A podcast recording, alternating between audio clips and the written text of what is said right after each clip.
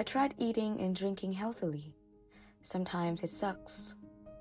I told myself to read books every day, and I got distracted with all kinds of thoughts inside. I promised myself to work out or meditate, but sometimes I feel so much resistance. We usually think of self-care or self-growth journey as a beautiful, healed, and glamorous ones. I used to read so many self-help books, watching motivational videos, and feeling inspired, then give up in just a few days. Because it's instant pleasure. Dopamine leads us to feel rewarded and pleasant after a few trials, and it also comes when you see motivation outside.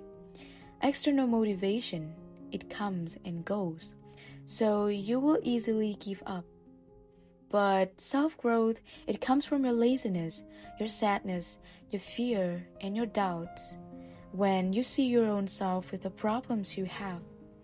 And when you have motivation, is actually from deep down inside you, because you know it's the time to change. The only way to grow is to observe and reflect in your feelings. And instant pleasure won't make self-care routine last, because instant gratification feels so much better at the time to sweep you with them. The pleasure from self-care journey comes after a long time. The pleasure is when you feel better, lighter in and out. The pleasure comes when you rise up from those shitty self-love moments. Watching YouTube videos and watching K-dramas is going to be more appealing when you think of reading books, because it's more instant. It feels addicted and attracted, but discipline is somehow a freedom. I try to make time to read books, and now and whenever I think of the time when I can read books, it's just a moment of fulfillment. I'm just being grateful for all of those times. I don't know, maybe this is kind of like a random message, but I just want you to know that you don't have to go through a beautiful and glamorous routine. You don't need to follow any type of image that you see out there to feel like your life is good. Just climb through all the ugliness, because why you need those glamorous things when you are the most glamorous person?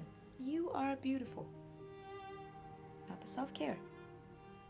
You are beautiful. You don't need to prove. Just you know yourself, you're gonna be so beautiful after all of those hard things. So, should you still try to be that girl? Yes, promise to yourself to really take care of that body, that mind and soul. But just like being in love with someone, being in love with yourself needs surrender. Not every moment is pretty, not every habit is relaxing, and on the way, there will be much resistance. I do what I love. I love seeing myself grow every day, lighter, more fulfilling. So I take the steps to commit to myself, to doing all those harsh habits. And now, I love all of these habits. Difficult, but I still love it. And remember, it takes courage. I just want to say that I'm totally grateful for all the habits or all the self-care, those ugly self-care habits that I'm having. I was giving up so much uh, back then, and I switched to being grateful for everything. I just feel great, and I know that everything is going to settle down if you give in. Right now, even when it's rough and it's not a fast satisfaction, it's not an instant feeling, but I feel really good. It's not the pleasure, but it's the fulfillment.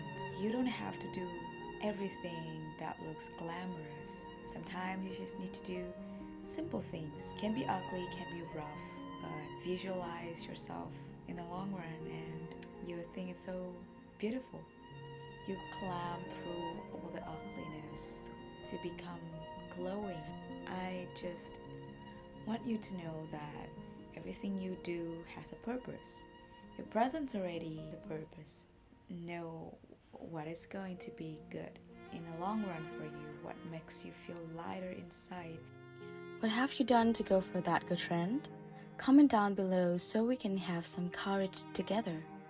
Don't forget to subscribe and share with me. And thank you so much for watching.